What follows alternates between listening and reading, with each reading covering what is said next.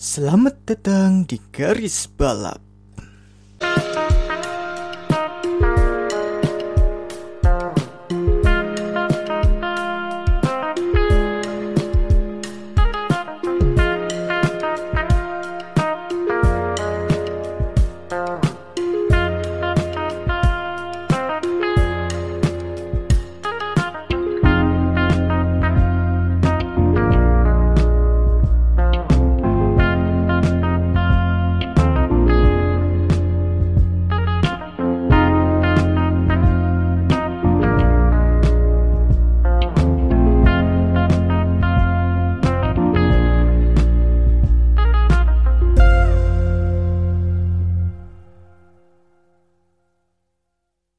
Ya, kembali lagi di garis balap bersama gua Bagus, test driver andalan Anda dan kali ini gua akan bahas soal ini ya, respon gua soal balapan Sahir kemarin yang cukup luar biasa balapannya dan sangat unpredictable.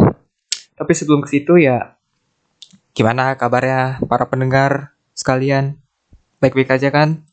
Sorry nih baru apa ya? Baru bisa nge-record lagi. Harusnya recordnya pada hari Senin kemarin tapi keadaan gue drop banget. Bener-bener apa ya gue bener-bener gue lagi sakit waktu pada ya pada hari Senin itu. Jadinya ya gue baru bisa record sekarang dan sakit sehari keesokan hari sembuh dan sekarang bisa record oke jadi langsung aja tanpa basa-basi lagi dan gue masih sendiri menunggu perkembangan teman gue seperti apa Oh iya, kita bahas balapan dulu. Balapan Sahir Grand Prix ini kan balapan kedua ya di Bahrain setelah balapan uh, tanggal berapa waktu itu? Oh ya, uh, pada tanggal 29 dan 29.30 itu sebelumnya ada balapan lagi di Bahrain. Nah, bertajuk Bahrain Grand Prix.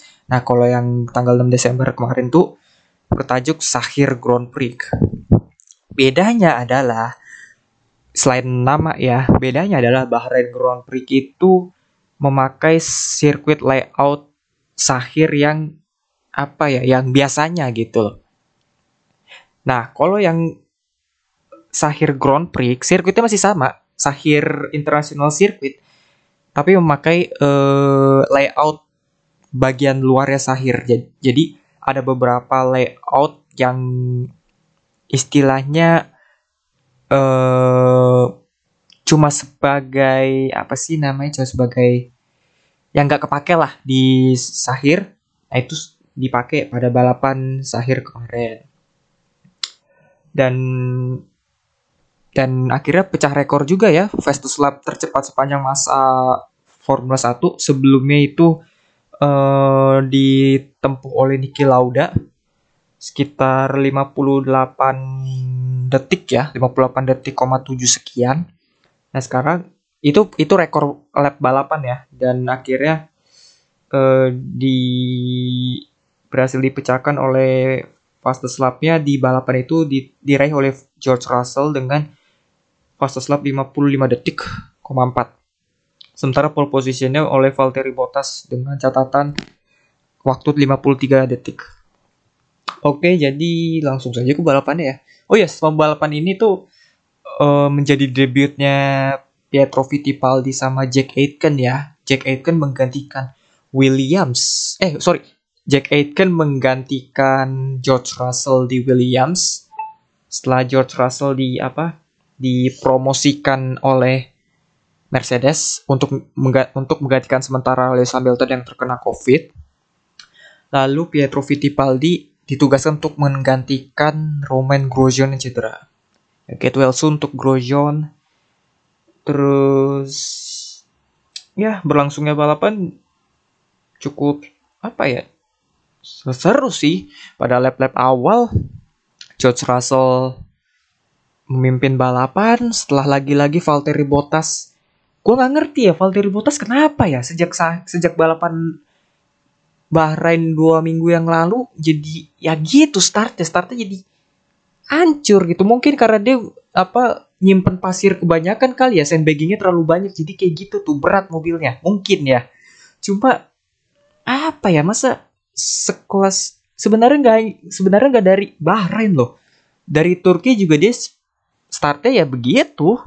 Gue nggak ngerti ada apa dengan Valtteri Bottas yang membuat dia startnya nggak begitu bagus hingga kira merugikan dirinya sendiri gitu kan George Russell memulai debutnya di Mercedes memulai debut ber, mulai debut Mercedes gitu di akhir uh, Grand Prix cukup ya lumayan lah sempat memimpin balapan itu pencapaian yang luar biasa. Dia kualifikasi di peringkat dua. Um, sempat memimpin balapan sebelum se, uh, sempat memimpin balapan. Dan di lap-lap awal ada kejadian apa insiden antara Leclerc, Sergio Perez sama Verstappen, sorry, Verstappen. Ya, apa ya Verstappen sih menurut gua ya apa saja udah Verstappen. Menurut gue apa sih Verstappen berusaha menghindari Leclerc sama siapa namanya Leclerc sama Perez. Leclerc uh, nyundul si Perez. Sementara di tempat yang bersamaan di tempat kejadian yang bersamaan ada Verstappen. Verstappen nggak bisa ngindarin. Ya Verstappen sebenarnya nggak nggak terkena kontak dari Perez ataupun Leclerc tapi berusaha menghindar. Tapi ya dia terjebak aja udah. Terjebak nggak kira menuju run off area ke gravel ya udah nggak bisa ngebelokin mobil atau apa nggak bisa mengendalikan ya nabrak. Nabrak dinding pembatas. Ya kalau yang bisa disalah kalau yang disalahkan dari insiden ini menurut gue ya 50-50 ya meskipun Leclerc dijatuhi hukuman grid penalty di Grand Prix Abu Dhabi. Tapi ya menurut gue 50-50 sih. Leclerc tuh berusaha untuk nyalip si Perez kan sebenarnya. Berusaha untuk nyalip Perez sama iya berusaha nyalip Perez tapi Perez juga sepertinya agak masuk juga agak agak apa mengubah arah ketika mau berbelok hingga akhirnya ya ya udah terjadilah kontak dan di situ ada Verstappen ya apes buat Verstappen gitu tapi ya FIA sudah Rest Stewart sudah bersabda, udah memutuskan bahwa Leclerc bersalah atas insiden itu jadi ya ya udah. Itu menurut pandangan mereka. Terus um, safety car muncul hingga akhirnya lap 7 ya, lap 7 safety car uh, keluar dari arena balap Russell masih memimpin, memimpin dengan sangat amat-amat mulus. Dan gue apa ya? Gue jujur nggak nyangka sih Russell bisa memperlebar jarak dengan pembalap di belakangnya ya. Apalagi pembalap di belakangnya kayak ada Valtteri Bottas yang lebih berpengalaman. Tapi ya ya Russell, Russell sih memang kita semua tahu bahwa dia ini pembalap berbakat. Makanya itu dia kan direkrut oleh Mercedes sebagai uh, driver junior ya kan sebelum sebelum di Williams dan sebagai test driver juga kan jadi ya bagus aja Russell mah ya terus hingga akhirnya ya balapan berjalan seperti biasa melakukan beberapa pit stop dan gue nggak bisa memberikan detailnya ya soal penggunaan ban atau apa soalnya terlalu ini sih terlalu apa sih namanya um, banyak yang melakukan pit stop dan pada lap ke 54 Nicolas Latifi. Ya Nicolas Latifi um, retired karena masalah uh, pada kebocoran oli katanya. Dan Botas sempat memimpin ya kalau nggak salah ya, lupa gue juga. Terus juga um, nah ini nih titik titik di mana balapan um, menjadi cukup seru. Yaitu ketika lap 61 pada saat itu Jack Aitken um,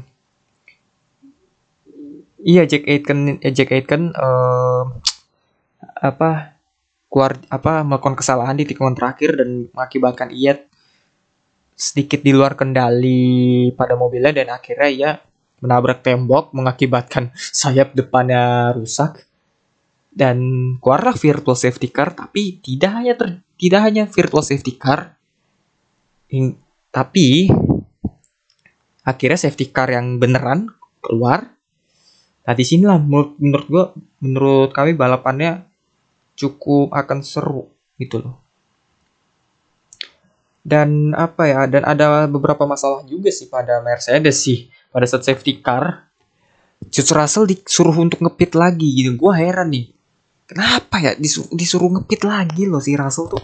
Padahal sebelum sebelumnya nggak nggak nggak nggak apa ya nggak nggak um, nggak berapa lama sebelum safety car keluar itu Russell dapit. Tapi dia disuruh pit lagi karena masalah ban oli eh ban oli sorry ban bocor. Karena masalah ban bocor tuh dan Russell pun juga gue yakin sih Russell nggak percaya bahwa akan ada bahan bocor karena menurutnya waktu itu fine fine aja gitu loh. Dan ya gitulah menurut gue. Fine fine aja dan dan akhirnya ya harus ya terdepak lagi ke belakang dan sempat ada beberapa masalah radio komunikasi di Mercedes yang um, ya pokoknya cukup complicated ya. Um, pokoknya sih Mercedes ya jangan undang Netflix untuk ngerekam Mercedes lagi lah ya. Soalnya Netflix membawa petaka menurut gua sih. Soalnya kan pas sebelum Sahir Grand Prix ini kan sempat tertangkap kan sempat tertangkap kamera bahwa uh, Netflix sedang merekam kegiatan Mercedes termasuk George Russell sendiri kan dan pada balapannya itu ya kena kutukan dan ini bukan pertama kali ini udah kedua kali di kedua kalinya. Dan sebelumnya kan di GP Jerman 2019 pada saat ulang tahun Mercedes ke 125 kalau nggak salah. Itu uh, Netflix merekam uh, kegiatannya di kegiatan Mercedes di uh, di Jerman kan untuk uh, kebutuhan dokumentasi Drive to Survive. Nah ini ya Netflix course ya continue sih. menurut gue ya menurut gue Mercedes apa saja sih? Yang mengakibatkan Sergio Perez memimpin sejak lap 64 kalau tidak salah ya 64 memimpin safety car dan di belakang ada Esteban Ocon, Lance Stroll. Dua Mercedes ini terjun bebas ke peringkat Enggak, kalau Bottas tuh peringkat 8, peringkat 9 gitu. Kalau si George Russell itu udah menjelang-jelang lap-lap akhir. Kalau itu peringkat 12 deh, peringkat 12 dan dia harus ngejar untuk raih poin. Gila nggak tuh? Dan alhamdulillahnya dia ngeraih poin kan. Peringkat 9 itu luar biasa sih. Eh, peringkat 9 peringkat 8 ya? Eh, 9 9 9 sorry, 9. Dan ya apes aja lah. George Russell tapi beruntungnya dia dapat poin. Mengovertake mobil demi mobil menjelang lap-lap akhir. Dan ya. Sebenarnya gue nggak expect bahwa Russell akan menang ataupun podium ya.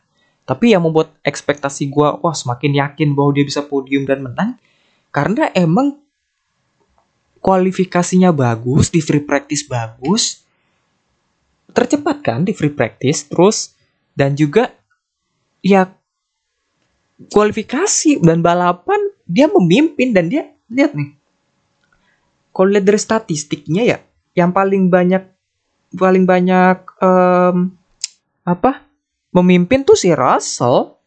Russell memimpin 44 memimpin sekitar 68 68 lap memimpin lap dari lap 1 sampai lap 45 terus Bottas diambil oleh Bottas terus George Russell memimpin lagi di lap 50 sama 63 itu ya didominasi oleh si Russell jadi ya itulah yang membuat mungkin kita semua ekspektasinya mulai naik ya mulai tinggi. Sebenarnya sih nggak ekspektasi apa apa tapi karena dia bagus di mobil Mercedes dan ya kita kan semua nggak bisa memprediksikan bahwa ya apes aja Mercedes gitu. Bahwa akan ada apes yang Mercedes hingga kira ya.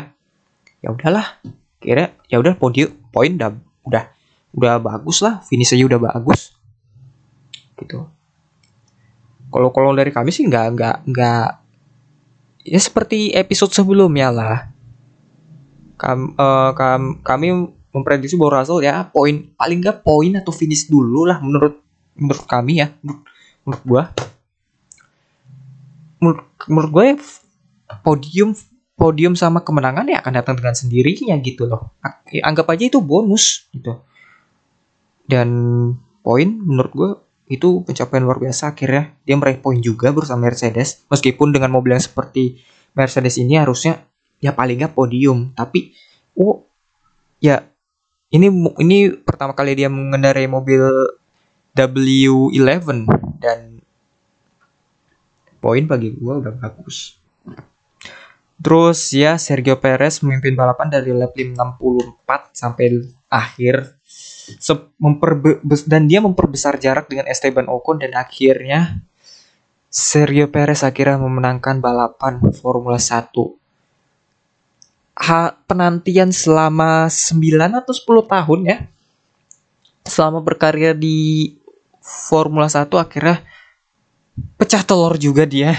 Proyek kemenangan satu di tengah spekulasi dia apakah ia akan bertahan di Red eh apakah ia akan bertahan di Red Bull eh sorry apakah ia akan bertahan di Formula 1 bersama Red Bull tahun depan atau ya memilih untuk sabatikal memilih untuk ya berhenti balapan sementara untuk tahun depan.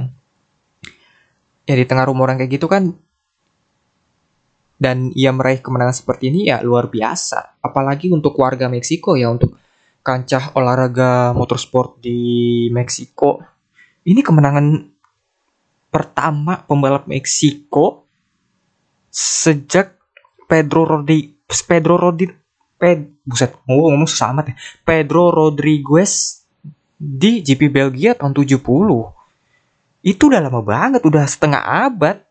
Uh, Meksiko uh, uh, memunculkan pemenang di Formula 1 dan akhirnya itu ada di Sergio Perez bersama Racing Point. Racing Point dia tahu sendiri mobil KW2-nya Mercedes, tapi ya tetap aja tim ini kan tim papan tengah menurut kami itu luar biasa juga Sergio Perez bisa memenangkan balapan. Kedua ada Esteban Ocon, ini yang tidak dilihat oleh sebagian besar penggemar F1. Agak apa ya, kita semua lupa bahwa ini podium pertamanya Esteban Ocon di Formula 1.